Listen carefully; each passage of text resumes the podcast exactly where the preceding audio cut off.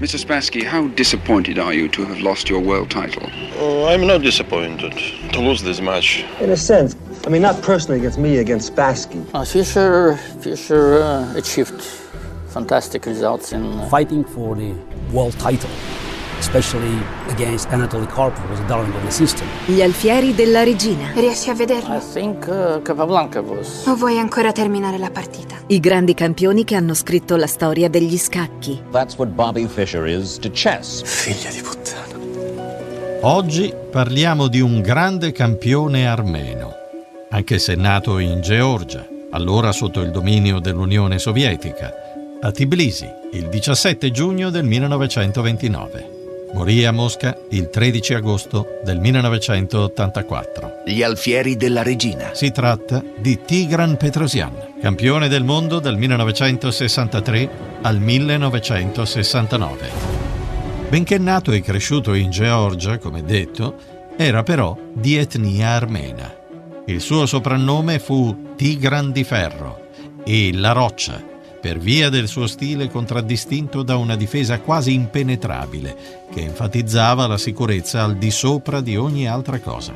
Si candidò al campionato del mondo in otto occasioni, dal 1953 al 1980. Su avanti, è lei la mossa. Raggiunse la vetta degli scacchi nel 1963, sconfiggendo l'allora connazionale sovietico Mikhail Botvinnik. Difese il titolo con successo nel 66 contro l'altro sovietico Boris Spassky, che poi diventò famoso per lo scontro mitico con l'americano Bobby Fischer. Ma questa è un'altra storia. Proprio contro Boris Spassky, Petrosian perse definitivamente il titolo di campione del mondo tre anni più tardi nel 1969. Scacomat. Va detto anche che fu quattro volte campione nazionale sovietico nel 59, nel 61, nel 69 e nel 75 e fu sconfitto in un solo incontro dei 129 giocati alle Olimpiadi degli scacchi. Elimina le file di pezzi nella tua mente, una per volta, e il re resterà da solo come un tizio all'angolo di una strada. È ritenuto il giocatore più difficile da battere nella storia della disciplina. Imparò a giocare a scacchi a otto anni, come quasi tutti i grandi maestri e grandi campioni. Scacco matto in otto mosse! Questo ragazzino è fantastico! Imparò in una scuola locale di scacchi al Palazzo dei Pionieri di Tbilisi, la sua città natale. La sua fu un'adolescenza difficile, rimase infatti orfano a soli 16 anni. Nonostante fosse cresciuto, come abbiamo detto, in Georgia e avesse iniziato lì la sua carriera, Petrosian era considerato armeno a tutti gli effetti dai suoi colleghi sovietici. Ad esempio, quando Bobby Fischer dichiarò che aveva intenzione di battere tutti i russi al torneo di Bled del 1961, Paul Kers gli rispose che non c'erano russi tra i partecipanti. Mikhail Tal era lettone, Petrosian armeno, Heller ucraino, Kers stesso estone. Un passo importante per Petrosian fu la decisione di trasferirsi a Mosca nel 1949, dove iniziò a giocare e a vincere molti tornei. La capitale, infatti, insieme a Leningrado e Kiev, era una delle tre principali città scacchistiche del paese. Lì vinse un importante torneo nel 1951 e iniziò a mostrare costanti progressi. L'anno dopo divenne, a soli 23 anni, grande maestro sovietico e internazionale ma prima di dedicarsi unicamente agli scacchi, Petrosian lavorò come custode e anche come spazzino. Capisco che hai molte cose da fare, ma gli scacchi sono gli scacchi. È un gioco che richiede tempo.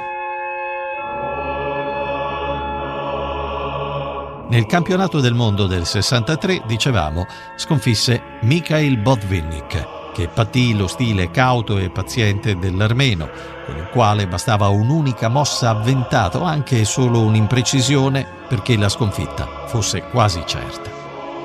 Fu l'unico giocatore della storia a rimanere imbattuto durante tutte le partite degli interzonali e del torneo dei candidati.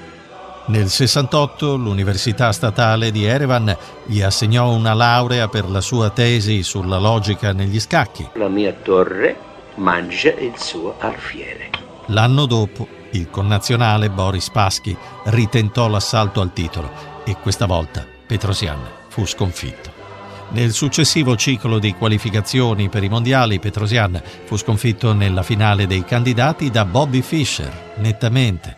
Ebbe però almeno la soddisfazione di vincere la seconda partita, mettendo così fine alla serie quasi incredibile a quei livelli di 20 vittorie consecutive dell'americano. Petrosian stranamente non fu selezionato per il team olimpico sovietico fino al 1958, fatto abbastanza singolare visto che allora era già stato candidato al titolo mondiale due volte. Poi però partecipò a 10 Olimpiadi degli scacchi consecutive dal 58 al 78, vincendo 9 medaglie d'oro di squadra, una d'argento sempre di squadra e 6 medaglie d'oro personali. Il suo rendimento olimpico globale fu impressionante. Regina in D4. Partecipò anche come membro della squadra sovietica in ogni campionato europeo a squadre tenutosi durante la sua vita per un totale di otto volte dal 76 all'83, vincendo otto medaglie d'oro di squadra e quattro personali. Nel 1976, assieme a diversi altri forti giocatori sovietici, firmò una petizione di condanna verso le azioni di Viktor Korchnoi, considerato dallo Stato un traditore per aver abbandonato l'Unione Sovietica. Al di là delle importanti questioni geopolitiche ai tempi della guerra fredda, è probabile che l'adesione di Petrosian sia stata motivata anche da questioni personali. I due giocatori avevano infatti tra loro un rapporto astioso almeno dal match dei candidati del 74, dove Petrosian abbandonò la semifinale contro Korchnoi dopo cinque partite, quando si ritrovò in svantaggio.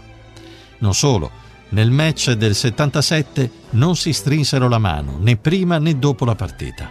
Neppure si parlarono. Chiesero persino di avere mensa e toilette separate. Petrosian fu sconfitto e di conseguenza fu licenziato dalla carica di direttore della rivista di scacchi più diffusa in Unione Sovietica che tra l'altro aveva fondato. I suoi detrattori condannarono la sua riluttanza al gioco d'attacco e alcuni la attribuirono a mancanza di coraggio. A quel punto però Botvinnik parlò in sua difesa, affermando che l'armeno attaccava, ma solo quando aveva concrete chance di successo e che la sua più grande forza era la difesa. Cavallo mangia alfiere. La sua ultima grande vittoria risale al 1981, quando arrivò secondo al torneo di Tilburg, nei Paesi Bassi, mezzo punto dietro al vincitore, ma soprattutto in quel torneo, con una difesa incredibilmente precisa, sconfisse il giovane Garry Kasparov, che poi diventerà uno dei più grandi di tutti i tempi. Le mie congratulazioni. Petrosian morì tre anni più tardi, a Mosca, a soli 55 anni per un tumore allo stomaco. Grazie per la bellissima partita. Fu proprio Kasparov a inaugurare il memoriale sulla tomba di Petrosian. Vi sono rappresentati la corona d'alloro del campione del mondo e un'immagine della corona solare splendente dietro alle cime gemelle del monte Ararat, il simbolo nazionale dell'Armenia. Di lui Bobby Fischer disse sa fiutare una minaccia avversaria con 20 mosse d'anticipo. Mr. Spassky, how disappointed are you to have lost your world title? Oh, I'm not disappointed to lose this match. In a sense, I mean, not personally against me, against Spassky. Uh, Fischer, Fischer uh, achieved fantastic results in uh, fighting for the world title. Especially against Anatoly Karpov, was a darling of the system. Avete ascoltato Gli alfieri della regina? I think uh, Capablanca was. I grandi campioni che hanno scritto la storia degli scacchi. Una produzione di Roberto Uggeri.